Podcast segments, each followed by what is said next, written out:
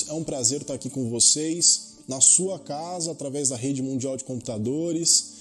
É muito bom e se você está ouvindo essa pregação, se você está acompanhando esse culto, é sinal de que Deus tem sido bom com você, Deus tem sido bom com a sua família e prova disso é que você está acompanhando a gente aí no seu celular, no seu computador, enfim, no conforto ou no seu trabalho, fora do horário do culto, durante o horário do culto, independente. A gente está com uma série de pregações que tem o título A Igreja Viva. A gente falou que a Igreja Viva é aquela igreja que evangeliza, a Igreja Viva é aquela igreja que se transforma, a igreja viva é a igreja que aprende, a igreja viva é a igreja que cuida, a igreja viva é a igreja que adora. E o título da mensagem de hoje é A Igreja Viva, aquela que se relaciona.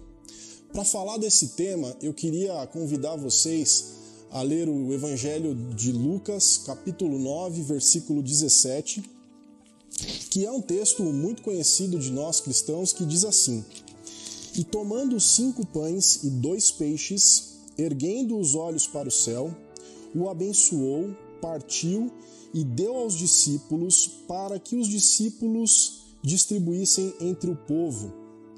Todos comeram e se fartaram, e dos pedaços que ainda sobejaram, foram recolhidos doze cestos. Com certeza você, cristão, você que está indo à igreja há um tempo, você já deve ter ouvido essa pregação. Com certeza você já deve ter lido esses versículos e é muito interessante quando a gente lê esse versículo porque a gente pode explorar ele de várias maneiras. A gente pode falar da fartura que Cristo proporcionou para aquele povo, a gente pode falar do encontro que Cristo teve com a necessidade daquelas pessoas, a gente pode falar do conforto que foi não precisar se deslocar de um lugar ao outro para conseguir, a gente pode falar da bonança que a gente tem com a vida com Cristo, mas eu queria olhar para esses versículos falando que o pão e o peixe, ele significa um relacionamento. Jesus, quando chama o povo para se alimentar, e quando ele fala para os discípulos que os discípulos deveriam falar para aquele povo se assentar e depois distribuir esses pães, esses peixes, é, ele está chamando o povo para um relacionamento. Guarda isso, a gente vai desenvolver isso mais para frente. É, eu queria começar essa palavra falando do nosso relacionamento e falando um pouquinho sobre por que Deus nos cria. Deus criou o homem lá no livro de Gênesis, no capítulo 1, 2 e 3, e demonstra um relacionamento de um Deus que se interessa com o homem, que vai até o lugar onde ele cria esse homem e que procura esse homem. Mas o pecado desse homem transforma totalmente essa relação. Então, uma relação que era uma relação de amizade, uma relação que era uma relação tranquila, uma relação que era uma relação de conversa, de partilha, se transforma numa relação distante. A gente sabe que a consequência direta do pecado do homem é a morte. Mas quando a gente começa a olhar, existem outras consequências que são trazidas por conta desse pecado. Uma delas é a nossa relação com Deus que se perde. Essa consequência da morte, essa consequência da morte do relacionamento, da morte da vida espiritual, ela está presente quando a gente deixa o pecado dominar os nossos corações. Por quê? Porque se a gente acredita que Deus é a fonte da nossa vida, o pecado nos distancia dessa fonte. O pecado, o pecado desconfigura a imagem a semelhança. E aí Jesus vem ao mundo para poder religar esse homem. Jesus vem ao mundo para poder conectar de novo esse, esse homem. E aí eu pergunto para vocês que estão aí em casa, eu pergunto para você que está acompanhando essa mensagem e que talvez não tenha entendido o que eu estou dizendo, é uma pergunta muito simples que vem ao meu coração nesse momento e que eu quero partilhar com vocês, que é por que que Cristo veio ao mundo? E aí, nesse momento, essa pergunta, ela deve estar tá soando na sua cabeça e pode vir várias e várias respostas teológicas, podem vir várias respostas racionais, é, diversos momentos da sua vida que podem explicar, ou interpretações da Bíblia, ou até mesmo versículos. Mas eu quero partilhar com vocês três coisas simples que respondem ou que completam essa pergunta do porquê Jesus Cristo veio ao mundo. A primeira delas é que ele veio ao mundo para poder se relacionar com homens. Queria que vocês lessem o livro de Marcos, lá no capítulo 5, no versículo 30 e no versículo 31. Marcos, capítulo 5, versículo 30 e versículo 31, que diz: Jesus, reconhecendo imediatamente que dele saía poder, virando-se no meio da multidão, perguntou: Quem me tocou nas vestes? Responderam-lhe seus discípulos: Vês que a multidão te aperta e dizes: Quem me tocou? Esse é um outro versículo muito conhecido. Esse é um outro versículo muito interessante. Esse versículo, ele pode falar muitas coisas para nós, esses dois versículos na realidade. Mas ele nos dá uma ideia de um Deus que se faz carne e que se relaciona.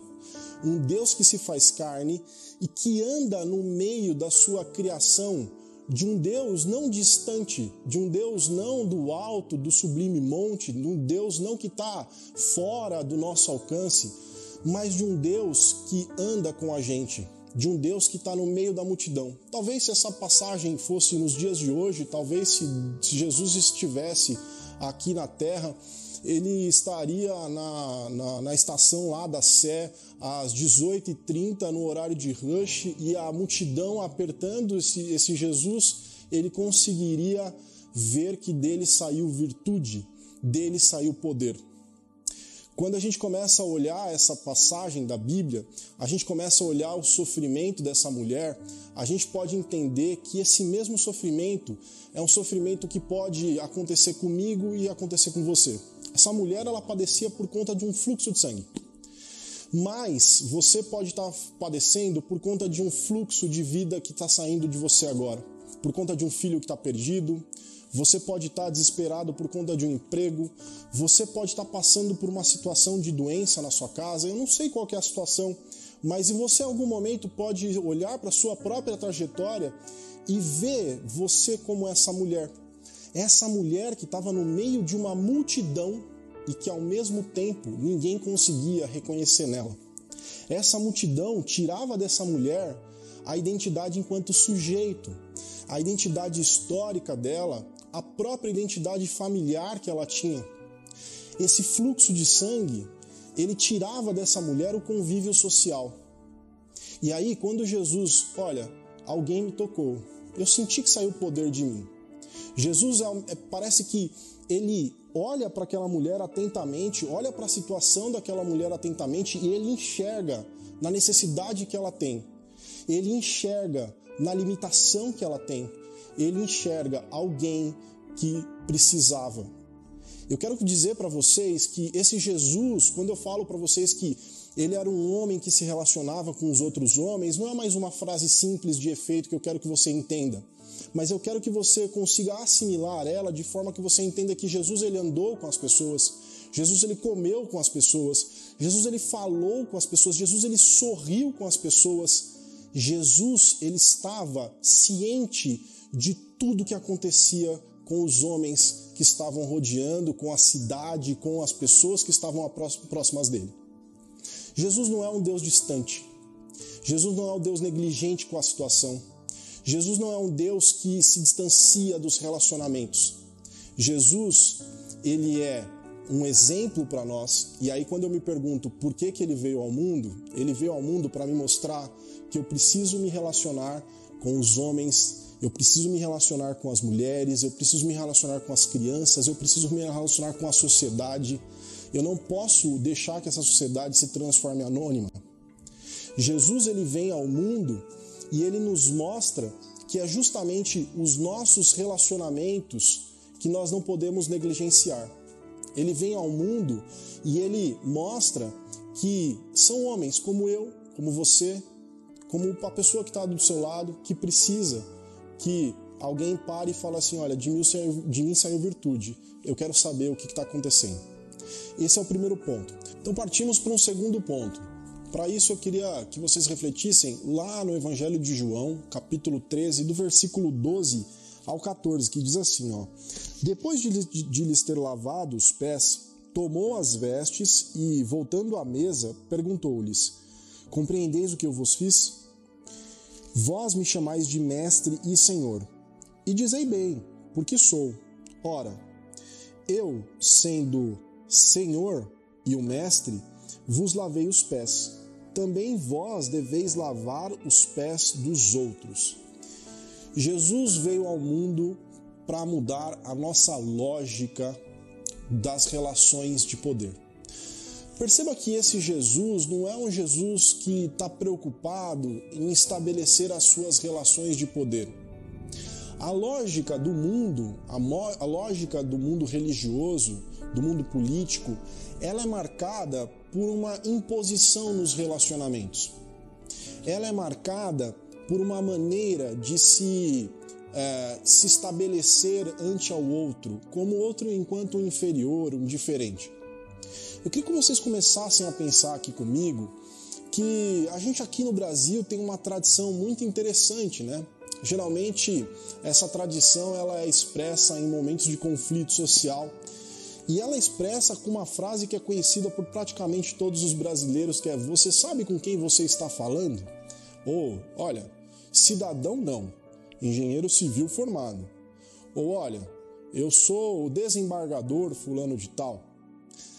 Essa lógica que a gente está muito acostumado na nossa vivência parece que não é a mesma lógica de Jesus. Não só parece, ela não é. Jesus modifica essa lógica, colocando o serviço como a base do seu relacionamento com os seus discípulos. É o mestre que lava os pés dos aprendizes. Perceba que ele troca a ordem e ele questiona eles. E fala assim: ó, você sabe o que, que eu acabei de fazer aqui com vocês?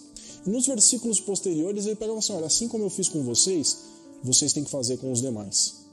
A perspectiva do reino nos ensina que a gente precisa nos relacionar com as outras pessoas através do nosso serviço, através do nosso amor. Esse amor, ele é uma escolha de fato.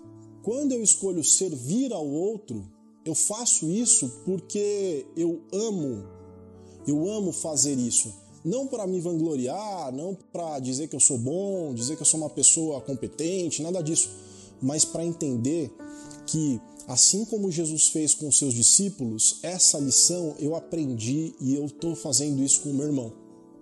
Quando o vizinho do seu apartamento olha para a campainha do seu apartamento, ele vê só uma campainha ou ele vê uma porta de entrada diante de uma situação que ele está passando, ou ele vê uma oportunidade de repente de pedir uma ajuda para alguém. Quando o seu vizinho olha para o seu carro, ele vê só um carro bonito, ou ele vê um carro que pode estar tá disposto a ele num momento de dificuldade, ou ele vê um carro que pode servi-lo num momento de aflição. Quando o seu amigo olha para você, ele está olhando só para uma pessoa que é legal, bacana, que vocês vão sair, vão comemorar, vão comer alguma coisa, ou você, ele olha para você e olha alguém que serve antes de qualquer coisa. Na nossa lógica, o serviço, os serviços mais braçais, são serviços menos recompensados. São serviços que são mais humilhados, são serviços que são mais esquecidos. Jesus pega essa lógica e fala assim: esse aqui é o nosso padrão. Jesus, ele veio ao mundo e ele serviu, mudando a lógica de relação entre as pessoas entre o sagrado e o indivíduo. Era essa maneira que Jesus tinha de demonstrar o amor para com as pessoas. A igreja que se relaciona, ela é uma igreja que deve servir, servir a comunidade. Ela deve oferecer os seus dons, ela deve oferecer o seu talento, ela deve se relacionar por meio desse amor que Jesus demonstrou. Porque senão a gente vive como uma igreja igual um repolho que a gente cresce para dentro, é muito bonita, até às vezes muito saboroso, mas é feio, é antifuncional e ela só cresce ali para ela mesma. A igreja que serve, ela serve igual um alface, aberta, ampla, bonita e que qualquer um pode chegar e se servir ali. Chegamos agora no ponto 3 dessa mensagem, no ponto final dessa mensagem, e eu queria que você me acompanhasse lá no Evangelho de João, no capítulo 3, o versículo 16, que diz assim: Porque Deus amou o mundo de tal maneira que deu seu Filho unigênito, para que todo aquele que nele crê não pereça, mas tenha a vida eterna. Eu vou repetir esse versículo porque talvez você seja novo na fé, talvez você nunca tenha lido a Bíblia, né? Esse versículo aqui é um versículo muito escondido, a gente praticamente não lê ele na igreja, né? Diz assim, olha, porque Deus amou o mundo de tal maneira que deu seu Filho unigênito para que todo aquele que nele crê não pereça, mas tenha a vida eterna. O livro de João 3,16, o, capítulo de João 3,16, ele é essencial. Ele é essencial porque ele fala de que Deus, ele deu o seu filho. Ele deu o seu filho. A gente já falou aqui que é, o serviço é uma forma de amar as pessoas. Né? E o amor, na minha concepção, é uma escolha. A gente escolhe. Quando eu preparei essa mensagem, eu fiquei pensando muito tempo em maneiras de relacionamento para trazer aqui para vocês. Eu pesquisei, eu li, eu vi, eu assisti para tentar falar sobre formas de relacionamento. E aí o Espírito Santo de Deus colocou no meu coração que a forma de relacionamento que nós temos, a base do nosso relacionamento com Deus, é nada mais, nada menos do que a cruz.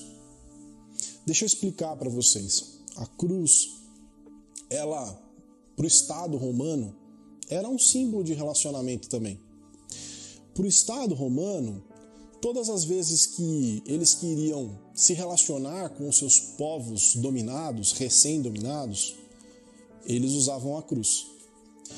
Todas as vezes que eles queriam demonstrar força, demonstrar imponência, todas as vezes que eles queriam reprimir alguma ação, Todas as vezes que eles queriam ensinar uma lição, eles usavam a cruz.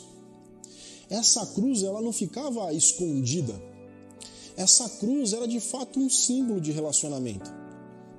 Mas não era um relacionamento baseado, como a gente acabou de dizer, um relacionamento baseado entre os irmãos, a harmonia entre esses irmãos.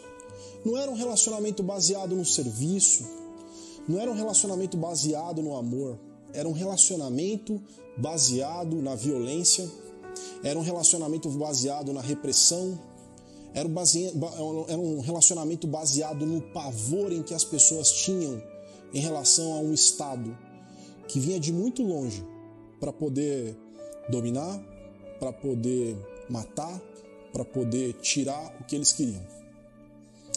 Esse símbolo de cruz ele era um símbolo que assustava as pessoas. E aí, eu quero voltar lá no início da pregação, quando eu falei do homem que pecou e que se afastou de Deus. Eu quero fazer uma conjuntura aqui, me perdoem os nossos irmãos teólogos, mas eu quero fazer uma conjuntura aqui. Não, não é perigosa nem nada. Mas eu imagino uma, uma relação ali. Os mais jovenzinhos vão falar que Jesus, o Espírito Santo e Deus fizeram um brainstorm, não é? Mas eu gosto de dizer que eles começaram a trocar uma ideia e que aí do nada Jesus pega e fala assim: Pai, pode me mandar que eu estou pronto. Pode contar comigo que eu vou descer lá e eu vou restabelecer. E aí o pai manda o filho e o pai vai ressignificar, o pai vai religar esse relacionamento entre os homens e Deus a partir de um símbolo que era marcado pela dor, pela violência um símbolo que era marcado pela ruptura do entendimento, um símbolo que era uma marca forte, militarizante. Ele vai usar esse símbolo que poderia ser transfigurado ali por um símbolo de rompimento entre nós e Deus. Ele vai usar esse símbolo para poder ressignificar a relação de Deus com os homens a partir da cruz de Cristo. A gente não tem que ficar adorando cruz, não é esse o meu objetivo. A gente não tem que pegar e ficar ali é, colocando nada disso. Não estou dizendo que você precisa fazer isso, mas eu quero que você entenda que quando Jesus ele subiu na cruz, ele vai ressignificar esse símbolo e esse símbolo passa a ser o significado do nosso relacionamento com Cristo. É pela cruz e pela ação que Jesus teve naquele lugar que era conhecido ali como caveira, e o Evangelho de João pega e fala assim: olha, era um jardim. E aí ele vai, pela aquela cruz, ele vai ressignificar não só o nosso relacionamento com, com Deus, mas os nossos relacionamentos entre nós. É só pela cruz que eu sento com o meu irmão para poder partilhar o pão. Olha que simbolismo maravilhoso, né? Porque Jesus ele vai dizer que a gente tem o seu o, o pão é o seu corpo, enquanto que o cálice é o seu sangue. Deixa eu dar uma pausa aqui. Você quando chama alguém para ir na sua casa, para fazer uma refeição na sua casa, você quando convida alguém para entrar na sua casa, para partilhar o pão na sua casa, você está partilhando uma coisa sua, fruto do seu sustento, fruto do seu trabalho. Você está partilhando a intimidade do seu lar. Você está partilhando aquilo que você consome dentro da sua casa de melhor com aquele seu convidado, com aquela sua convidada. Quando você chama alguém para ir na sua casa, você não está simplesmente falando, olha, vem aqui comer qualquer coisa. Eu não sei vocês, mas quando a gente vai para o shopping, a gente está cercado de gente que está comendo do nosso lado, parece meio estranho. Mas quando a gente está em casa, com as pessoas, com os nossos amigos, com os nossos parentes, com os nossos irmãos, e a gente está comendo, tem uma felicidade naquele momento. Jesus transforma um símbolo que é o pão e o vinho num momento de alegria. E ele pega e fala assim: Olha, todas as vezes que vocês forem partilhar do pão e do cálice, vocês vão se lembrar do meu sacrifício. E essa memória do sacrifício não gera em nós uma tristeza profunda. A gente não faz um culto fúnebre, a gente não faz um culto carregado de sentimentos negativos. Quando a gente vai e ceia, quando a gente partilha o pão com o nosso irmão, a gente faz isso com muita alegria. A gente faz isso com tanta alegria que alguns irmãos pulam, outros choram, outros se abraçam. Agora não pode se abraçar muito, mas daqui a pouquinho a gente vai poder fazer isso. Outros chegam junto, outros gritam, outros se ajoelham, outros ficam no seu canto. A gente pede perdão, a gente se relaciona como Cristo nos ensinou. Perceba que ele transforma o significado da cruz de uma cruz que era para violência, separação dos povos, imposição do poder, ele transforma num símbolo de ressignificado dessa relação, não só entre nós e o Pai, mas uma relação de nós e nós mesmos. Ele vai pegar e falar assim: vocês vão sentar juntos e vocês vão lembrar do meu sacrifício. É pela cruz que a gente senta na mesa com o nosso irmão. É pela cruz também que o reino de Deus ele avança no nosso relacionamento com o mundo. Porque se a gente não olhar o mundo a partir da ótica da, da cruz, se a gente não olhar o mundo a partir da ótica da salvação, se a gente não olhar o mundo a partir dessa ótica que Jesus e que João descreve lá, olha, porque Deus amou o mundo de tal maneira que deu seu Filho unigênito para que todo aquele que nele crê não pereça, mas tenha a vida eterna. Se a gente não olhar para essa última parte não perecer, mas ter a vida eterna, a gente quer sair desse mundo. A gente olha para esse mundo com um olhar pavoroso. A gente vai querer olhar não com o olhar do, do cristão, mas com o olhar da cristandade. A gente vai querer olhar para esse mundo e vai querer dizer o que, que ele tem que seguir, qual é a regra, como ele tem que fazer e não quem ele tem que seguir. A gente olha para esse mundo com um olhar de distanciamento mas é a cruz que nos aproxima do mundo. É a cruz que nos deixa, que nos deixa mais próximo desse mundo, essa cruz, esse sacrifício de Jesus. Por fim, é pela cruz que Jesus estabelece o seu relacionamento com a igreja. A cruz é o nosso elo de ligação com Deus, com os nossos irmãos, com a nossa comunidade. É por meio da cruz que a gente avança com o reino de Deus. Eu quero só recapitular. A gente falou que é, eu comecei fazendo uma pergunta para vocês. Eu não sei se você lembra da pergunta que, você, que eu fiz, mas a pergunta era: por que, que Jesus veio ao mundo? Primeiro ponto, Jesus veio ao mundo para nos ensinar que essa igreja ela precisa aprender a se relacionar entre si. A gente pode até estar tá, tá, tá distante fisicamente, a gente pode até estar distante dos nossos irmãos que são do grupo de risco, a gente pode até estar distante dos nossos irmãos mais velhos, mas a gente não pode estar distante no nosso relacionamento com o nosso irmão. É por isso que a gente não parou com as confrarias. É por isso que os jovens ficaram lá todos os sábados se reunindo. É por isso que a gente tem oração de segunda-feira, de quarta-feira, de domingo de manhã, oração com os jovens de sábado à noite. É por isso que o ciclo vida continuou, é por isso que o Mink teve que se, se reinventar para poder levar essa mensagem, é por isso que a gente está aqui gravando isso. Porque a gente não pode ser distante nos nossos relacionamentos com os nossos irmãos. Então, a primeira parte da conclusão é: Jesus veio ao mundo porque ele queria ensinar para mim, para você, que a igreja, ela se relaciona com os seus irmãos. O segundo ponto é que a igreja deve aprender a servir não só aqueles que estão dentro. A igreja precisa urgentemente aprender a servir a sua sociedade. Você não se formou na sua faculdade, você não aprendeu o seu trabalho só para você obter o seu sustento. Você não conseguiu uma habilidade, você não se desenvolveu dentro de uma determinada atividade só para você ser o cara na sua área. Jesus te chama para algo muito maior. E não necessariamente esse algo muito maior é algo muito glamuroso. Não necessariamente esse algo muito maior é algo que vai te dar uma posição de destaque. Esse algo muito maior pode ser uma bacia, pode ser um pano, pode ser uma água e pode ser um pé cheio de craca, cheio de chulé para você poder limpar.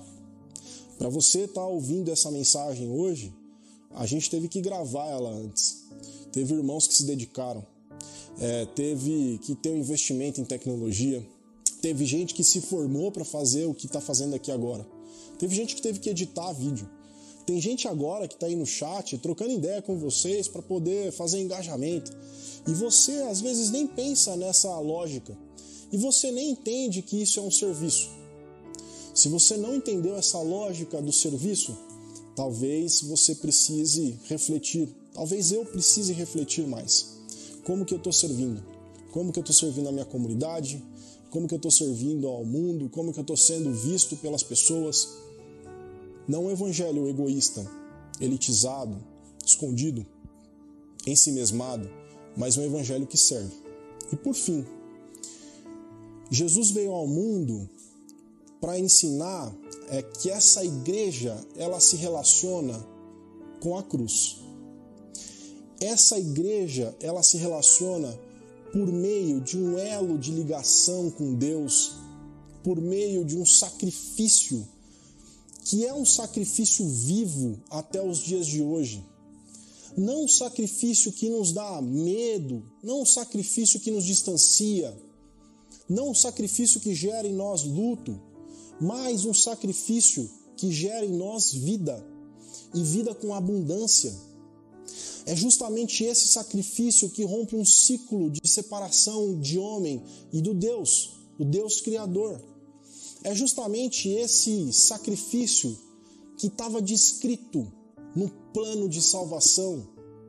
É justamente esse sacrifício de um Deus que se faz carne, de um Deus que se faz homem, de um Deus que vem ao mundo, de um Deus que pega e fala assim: Olha, Pai, é, perdoa porque eles não sabem o que fazem. Eles são apenas homens. Perdoa, Pai.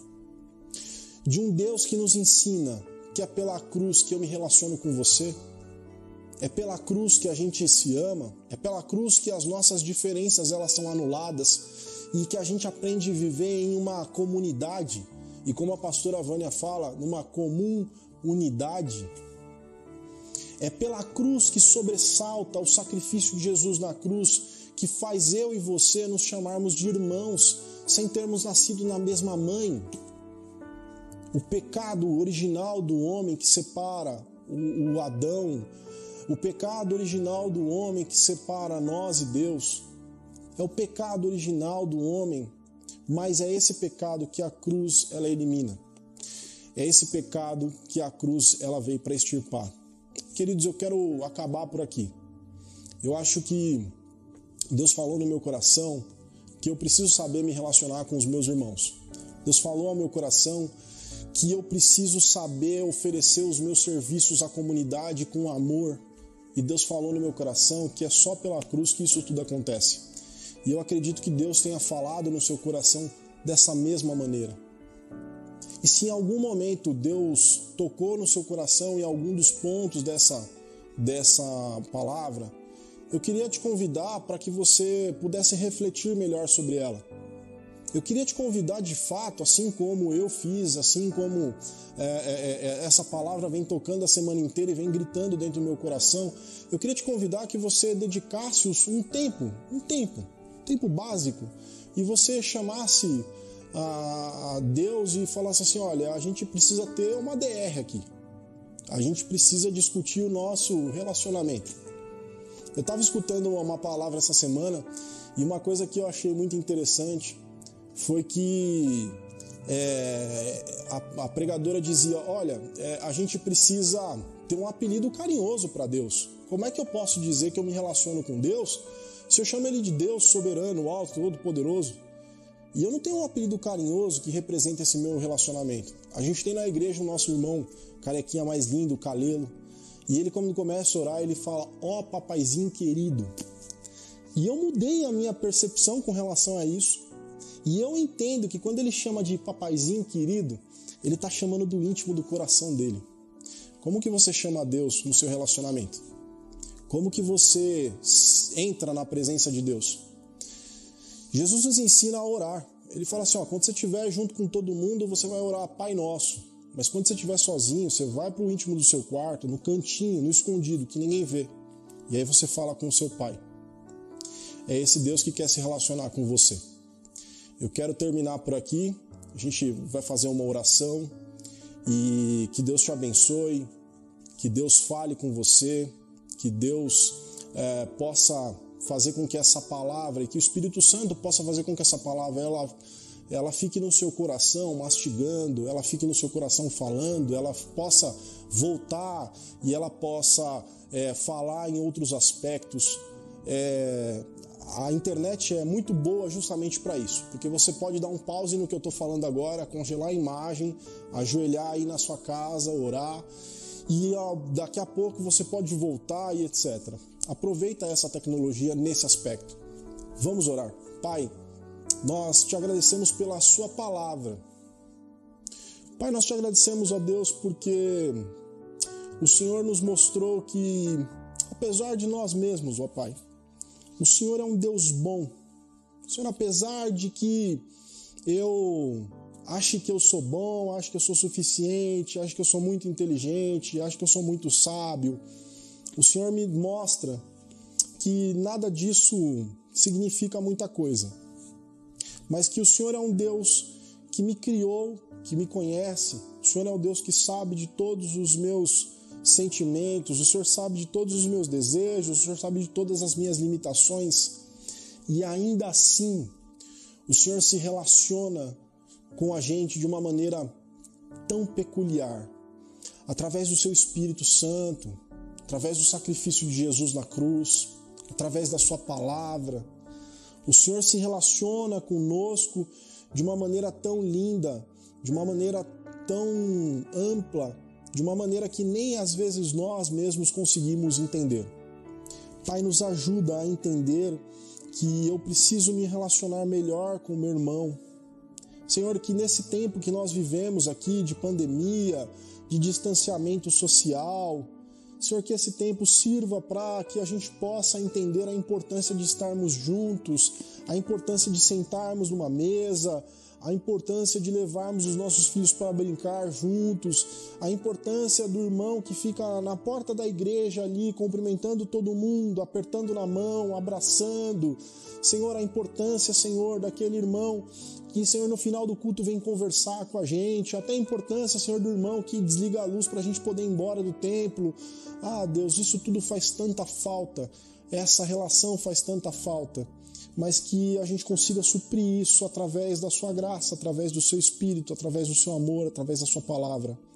Pai, me ajuda também a me relacionar, Deus, com a minha comunidade, Senhor, com o meu vizinho, que às vezes eu entro no mesmo elevador, eu paro o carro do lado da vaga dele, mas eu não sei nem o nome dele. Senhor, do meu vizinho, que às vezes ele escuta inclusive eu roncando, mas eu não consigo saber qual que é a angústia que ele tem. Senhor, do meu vizinho que escuta os meus passos, Senhor, do meu vizinho que sabe o horário que eu saio para trabalhar, Senhor, do meu vizinho que sabe o nome do meu cachorro, do meu filho, do meu vizinho que sabe, inclusive, Deus, quando eu estou cozinhando ou não, mas que eu nunca parei e falei assim: opa, tudo bem, como é que você está? Pai, me ajuda, Senhor, a servir. Senhor, faça com que a minha casa seja uma porta de serviço para essas pessoas.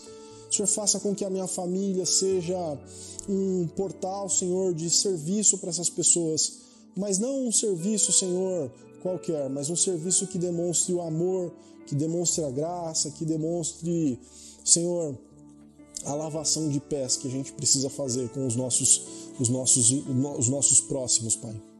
Deus, da mesma maneira, eu quero te pedir que o Senhor me ajude, Senhor, a entender o seu sacrifício na cruz, Senhor, dentro dessa amplitude que ele nos representa que eu e que meu irmão a gente possa entender o quanto que isso foi importante e o quanto que isso marcou as nossas vidas e o quanto que isso ele ainda está presente, Pai. Senhor, que o pão e o cálice não sejam apenas mais um ritual é, religioso, que o pão e o cálice não sejam apenas, Pai, mas uma, um culto específico em que a gente fecha os olhos e recebe ali o pão e o cálice. Que o pão e o cálice seja mesmo um momento de partilha, um momento de alegria, um momento que a gente vive em comunidade com os nossos irmãos, Pai. Senhor, muito obrigado pela Sua palavra. Muito obrigado que, apesar de mim, apesar das minhas limitações, o Senhor fala conosco aos dias de hoje. Senhor, guarda esse meu irmão onde ele estiver, se ele está ouvindo no trabalho, se ele está ouvindo na casa, na cozinha, se ele está ouvindo agora, Senhor, indo, Senhor, para o culto, ou, Senhor, saindo de algum lugar. Guarda, Senhor, ele, guarda a família dele, Pai. Guarda, Senhor, a mente, guarda o coração e guarda o corpo dele, Pai. É isso que eu te peço, em nome do seu Filho amado Jesus. Amém. Que Deus abençoe. Muito obrigado. É, compartilhe essa palavra com as pessoas, com seus amigos, com seus irmãos e que isso possa chegar em muita gente. Amém. Tchau.